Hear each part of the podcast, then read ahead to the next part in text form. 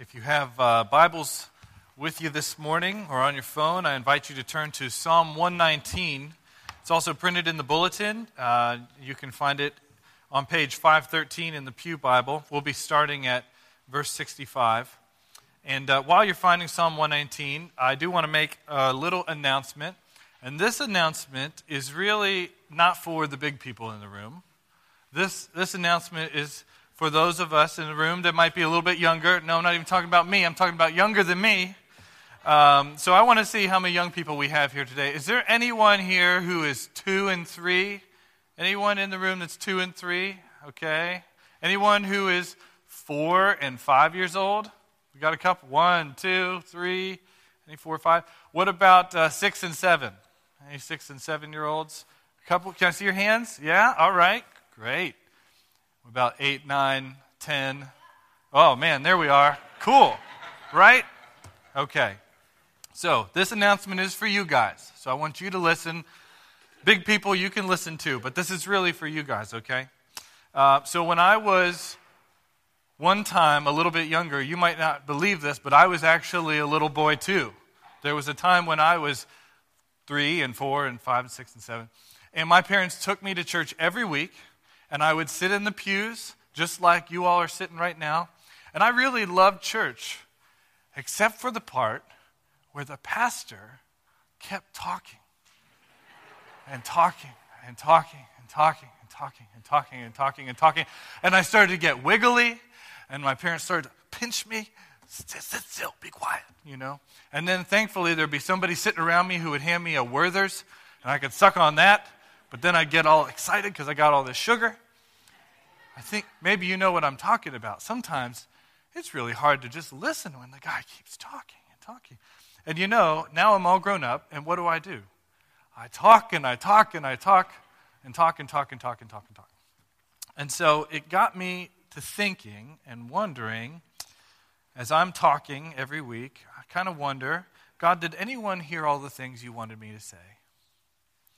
And I think about you guys.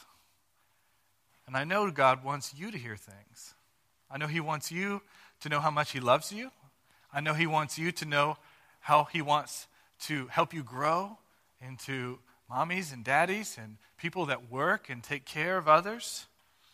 And so I, it got me to thinking, and I remember how hard it was to hear all this talking and know what it meant, and I want to do something about that. So starting next week, right before the offertory, when all the plates are passed and people put their offering in the plates, we're going to start having children's messages every week. And so I'm going to say, Are there any children who would like to come up this morning? And at that time, when you hear me say that, you can run out of your pews and you can come up here and we're going to have a seat up here and we're going to have a children's sermon, children's message, okay? So that's going to start next week. Um, parents, maybe that was information for you too, so you can encourage your little ones to come up and uh, invite friends to come to worship as well. But that'll be starting next week. Does that sound okay? All right. Now, I went up to age 10. Are there any middle school and high school kids here this morning? Let me see your hands. Come on. Where are they? All right. Okay. Now, I haven't forgot about you. Now, I might need you as we get started here. I might need you to help me teach them some of the lessons. Would you guys help me with that? Is that possible? Okay. Thank you. Thank you. It's a good thing you answered because I would wait till I get an answer and then it would be forever before we get out of here. All right. Um, so that's going to start next week, and I'm really looking forward to that. But for now, I got some talking to do, and I think the Lord has some talking to do, and He's going to speak to us through His Word. And uh, so as we turn our attention to God's Word, I would ask for you to join me as I pray for us. Lord, as we come to this moment in this service, gathered as your people to be blessed by your word, we ask that you would help us to have a posture where we would sit under your word so that we might receive it. Lord, keep us from standing over your word in a way that we might think we could judge it. Help us to have our hearts and minds positioned in a way to truly be blessed by it. We ask this in Christ's name. Amen. So you can listen now and follow along as I read God's word for us from Psalm 119, beginning in verse 65.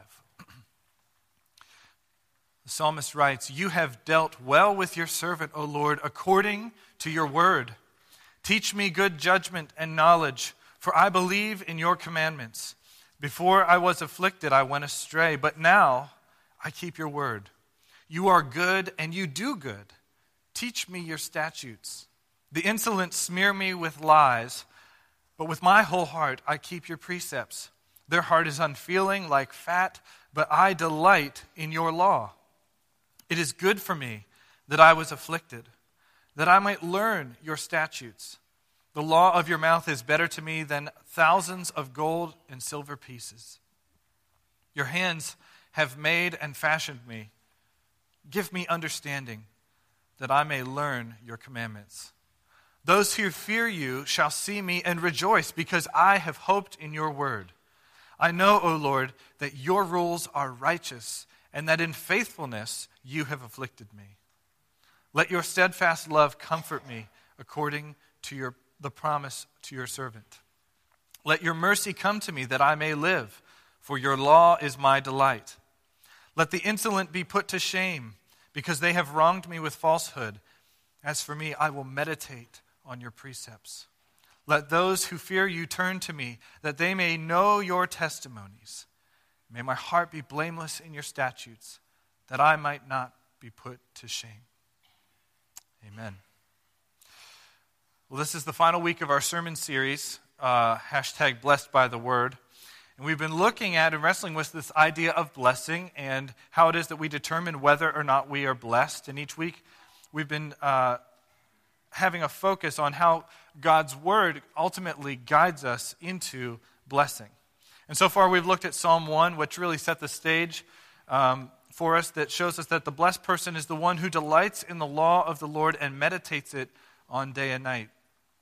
Uh, we also looked at Psalm 19 the following week and saw how the word reveals God's holiness and perfect righteousness to us. And as it does that, it reveals to us our own sin and imperfection and yet, in response to our sin, God's word also shows us the perfection of God's grace towards us. Then last week we looked at Psalm 73, which shows us that when we are in some of our most bitter and difficult seasons of life, when we really can be in those positions that cause us to question as we look at the, the prosperity that people who are not following the Lord have, we look on that and we envy it and we wonder why God? Why are they prospering and we are not? We can begin to wonder if we're really blessed that only an encounter with God can heal us. And in Psalm 73, the psalmist had his perspective change as God gave him a glimpse of the future, as God kind of reoriented him around what true blessing and prosperity are. And in the, in the meantime of doing that, God also humbled him to see his need for God's grace. And so this morning, we're closing our series and we're looking at one of the most famous Psalms in the Bible, Psalm 119. And it is a masterful work of poetry. For those of you who are not familiar with the structure of this, it is an acrostic poem, 176 verses, and every eight verses begins with the same letter of the Hebrew alphabet. And so there are 22 stanzas. Um, it's really an amazing work of art that the Lord has preserved for us. And the reason that we're looking at this psalm today is because it touches on the same realities that we've been looking at through this entire series. You know, one of the questions that I've raised every week is what happens whenever all the blessings and good things in life, or some of the blessings and good things in life, I should say, what happens when those things end? What happens in those seasons when we don't feel like we have a season of goodness and blessing that we're walking in? Am I still blessed? This might be one of the biggest criticisms in our culture of Christianity is that, to, from the outside perspective, God seems to be inconsistent with his promises. In other words, if God is really as good as he says he is, if he really loves us as much as he says he loves us, then why do bad things happen? Why does he allow us to go through hardship? Why doesn't he protect us from these things? You see, I think people don't believe in God and have trouble believing in God, not because God promises too little, but because he seems to promise too much. He seems to promise so much that he would be faithful to us and prosper us and bless us. And then we experience trial and difficulty, and we have a hard time reckoning what does this mean? It makes us question why is this happening to me? And we might ask God, why are you letting me go through this? And so we want to look for some comfort. We want to find some justification, some relief and explanation of, for why God is maybe still, in the midst of this hardship, he's still holding up his end of the bargain. Well, psalm 119 kind of shows us that. It's a big psalm, but there's a unity to all 176 verses, and that unity is found in that every line gives honor to God's word. There are some parts where the psalmist gives honor to God's word by talking about, how perfect God's word is. There's some parts where the psalmist talks about how God's word serves as a guide. It can protect one's foot from slipping, it can make one wise. The psalmist gives honor to God's word by talking about how much he loves God's word and takes delight in it.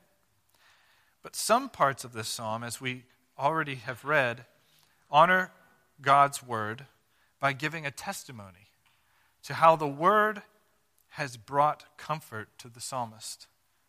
And that's what we're going to focus on today. I think it can be hard for us to catch. You know, you have 176 verses to read, and so after a while you might think, okay, I just got to knuckle down and get through this thing. Many of these verses might sound like they're saying similar things in English. But within this massive psalm, there's a story.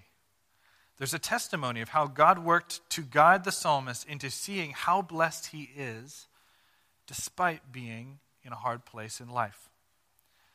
The psalmist's story might be hard for us to see because he's bringing us right into the middle of it. As he's writing the psalm, he is in the middle of affliction. But it's in the middle of the psalm, in the passage that we've already read, that the story becomes more clear. And so, most of us, when we go through trials and hardships, can cause us to question God's goodness. It can lead us to wrestle with our faith. And that's exactly what happened for the psalmist. But in the process, he actually found incredible comfort through God's word. And I'm going to point out three ways, just three ways this morning. And the first way is that through the word, God showed him his faithfulness to his past. So through the word, God displayed to the psalmist that he's been faithful to the psalmist all through this ordeal of affliction. We're not told all the details of what the psalmist is doing prior to his affliction, but we are given one key detail. He writes in verse 67 Before I was afflicted, I went astray. The psalmist bares his soul before us, and he admits that prior to his affliction, he was not walking closely to the Lord. Why is this important? Well, it shows us that he was not always able to say the things that he says about God's law throughout the entirety of the Psalms the psalm. He talks throughout Psalm 119 about how he delights in the Lord and how he walks in the ways of the Lord and how the Lord's word is such a blessing to him. But this testimony is that there was a time where that was not the case. There was a time where he was astray and straying from the Lord. We can't miss that. And so, this is a testimony of a transformation that has taken place in his life that somehow through this affliction he was brought into obedience. Instead of something terrible happening to him that drove him further away from God, this affliction actually brought him nearer to God. But we're given a second helpful detail.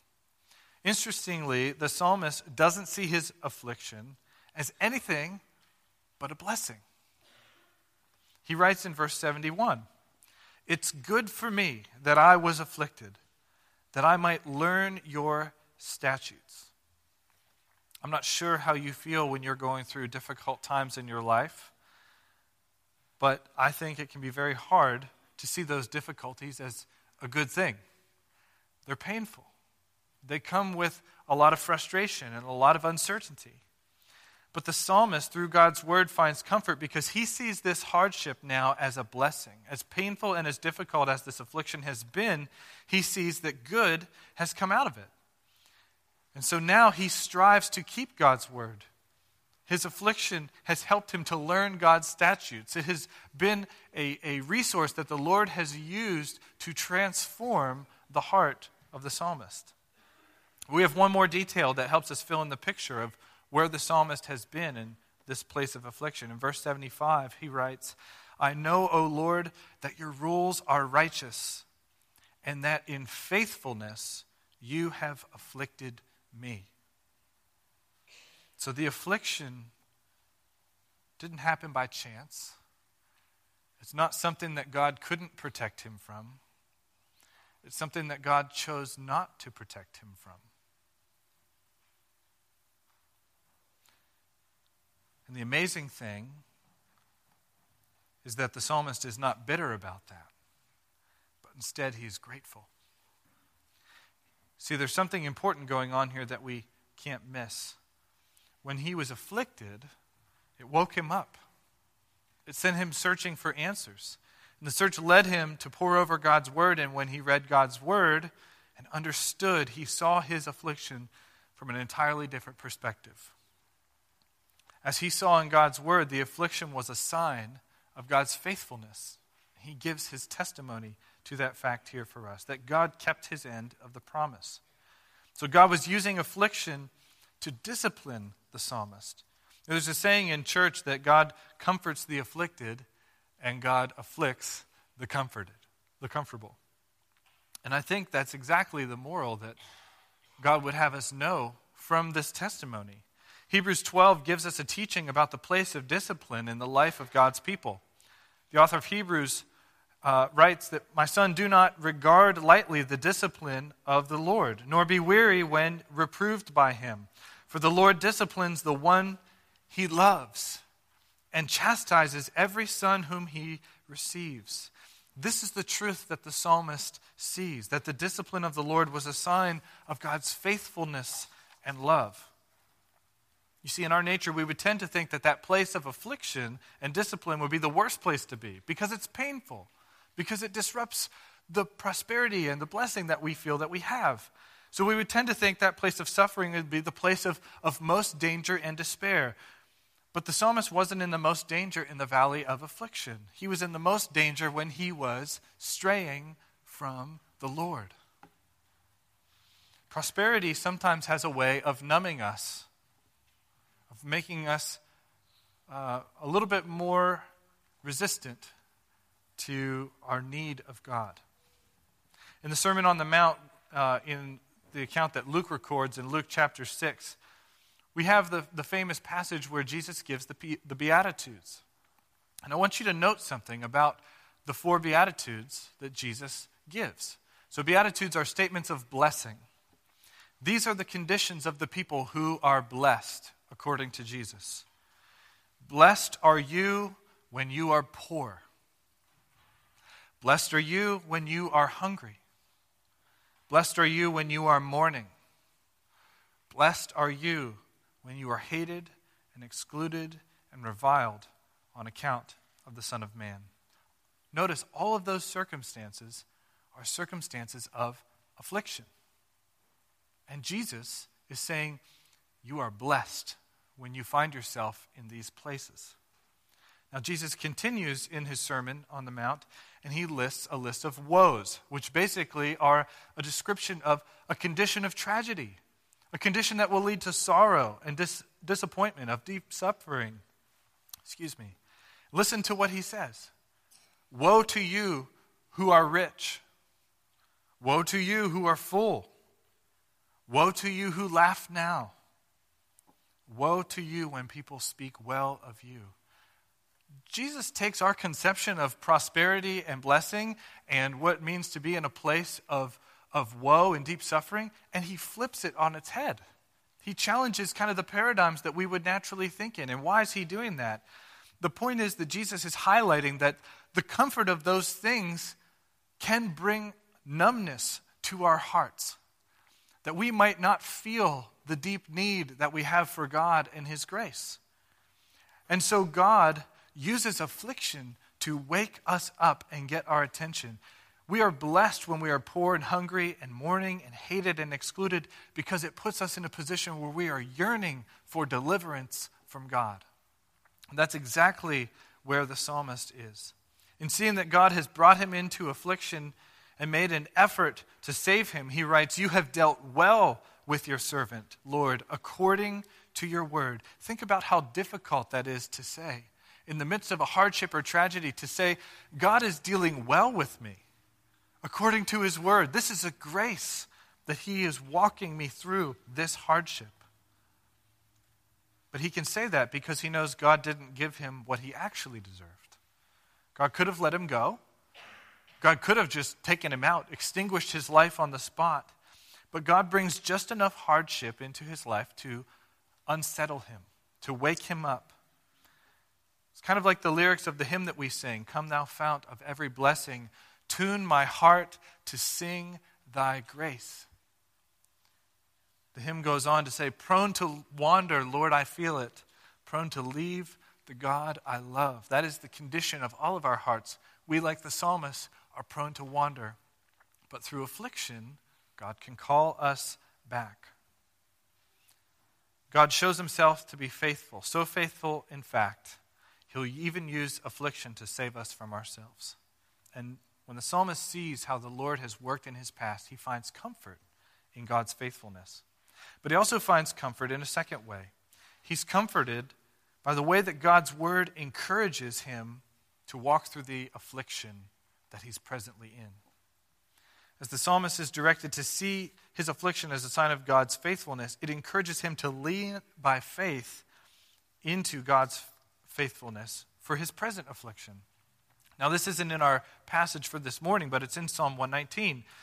And the psalmist expresses how he takes comfort in God's word. Listen to these two verses. He says, This is my comfort in my affliction, that your promise gives me life. Verse 52 When I think of your rules from of old, I take comfort, O Lord. Now, because he is afflicted, he's in a situation, in a circumstance, where those around him are mocking him and are wronging him. And we see this in our passage this morning. They're seeing a man of God who's in a condition where he doesn't look like he's blessed. In fact, his life looks like a shipwreck, it looks like a mess. And so they are coming against him, they're scorning him. And so the psalmist, being convinced of God's faithfulness and goodness, requests God to comfort him even in the moment as the, the affliction deepens.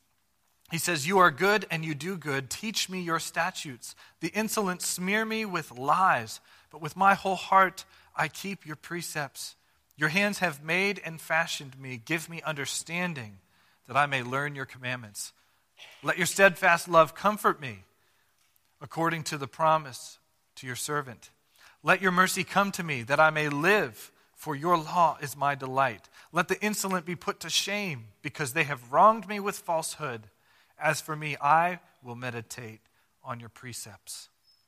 You see, the psalmist is seeking God's faithfulness in the present hour of need. Because he's seen God be faithful in the past, he knows and trusts God according to his word that he can be faithful even now, that he can sustain him in his present moments.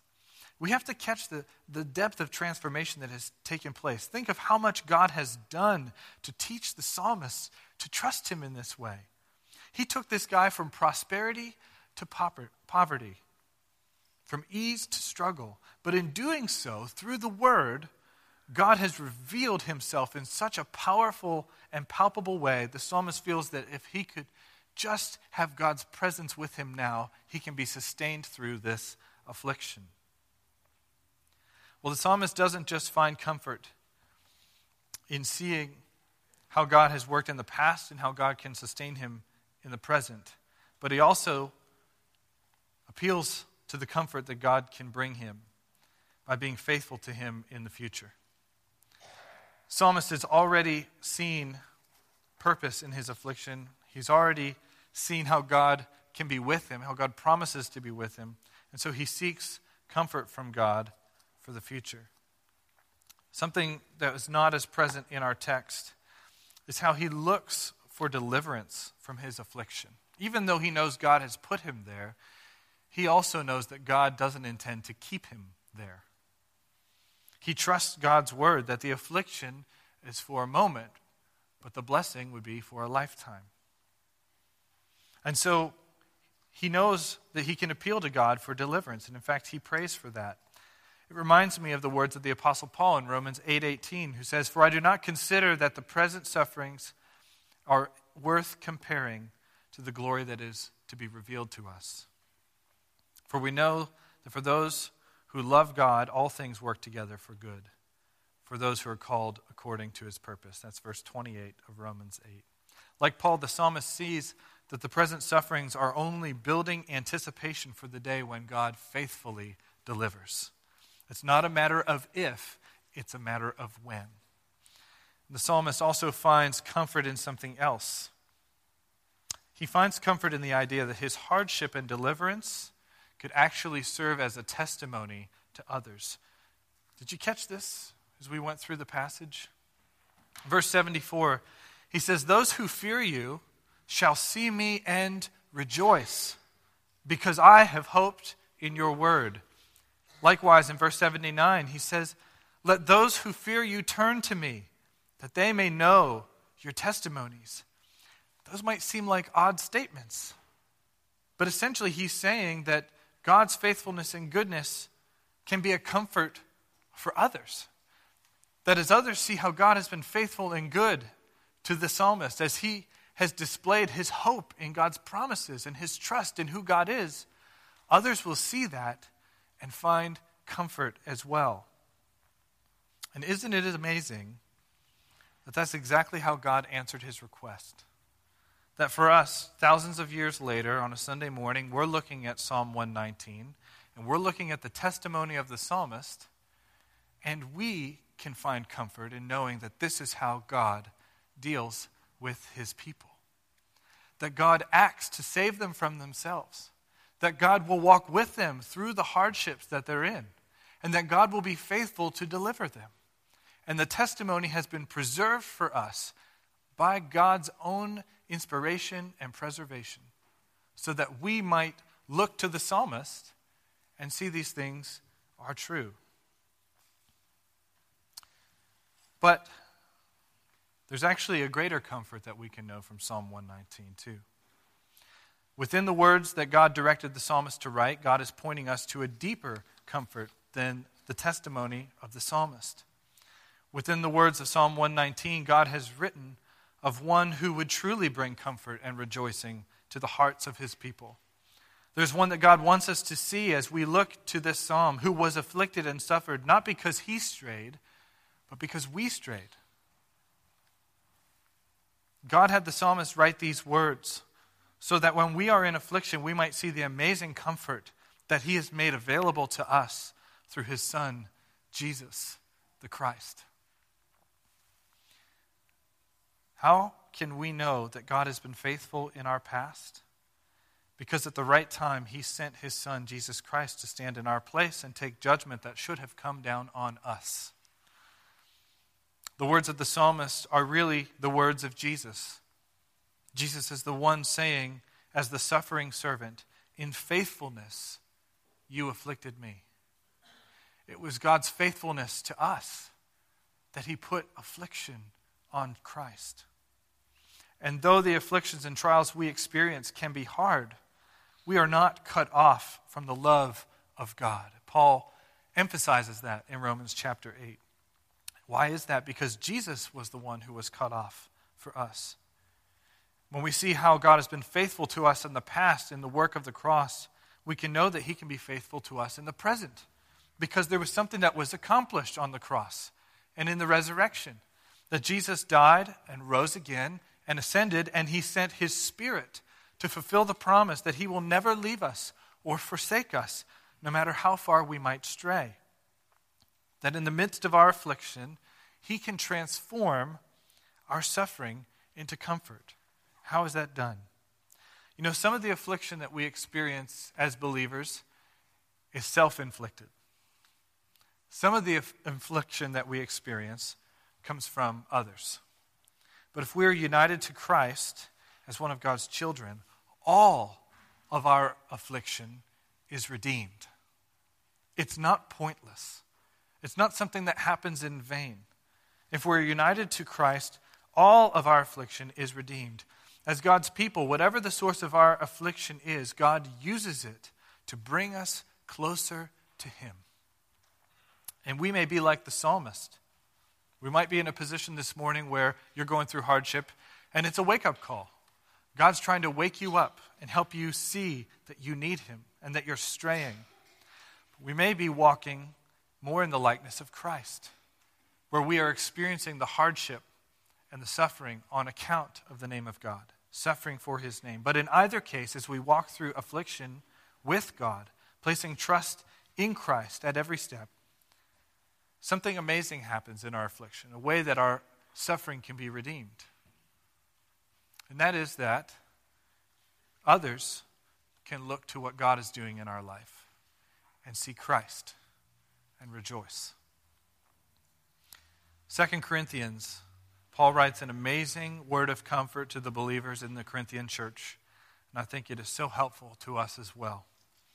Paul writes this Blessed be the God and Father of our Lord Jesus Christ, the Father of mercies and the God of all comfort who comforts us in all our affliction, so that we may be able to comfort those who are in any affliction with the comfort with which we ourselves are comforted by God.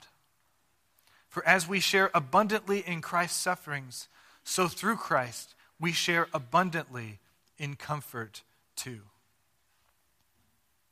And when we see how faithful God has been, how faithful God is, how faithful God will be, we know that through Christ, even though we might experience affliction, one day our comfort will be eternally secure because Christ was afflicted for us. Brothers and sisters, I pray for us that we would know the comfort of the Lord and that we would find and access the deep well of his promises and grace through the power of his word. Would you pray with me? Father, we thank you for your word. We thank you for how, in the middle of this massive, beautiful work of the psalmist describing his joy and love and reverence for your word, there is hidden within it a testimony of deep and abiding comfort that he had found. Father, we thank you for how it points us to Christ. Help us to trust by faith in the work that Christ has done and to experience the knowledge and assurance of what it means to walk with you and how you use even the times when every prosperity is stripped away to draw us nearer to our true source of blessing. We ask that this would be so in our lives. In Christ's name, amen.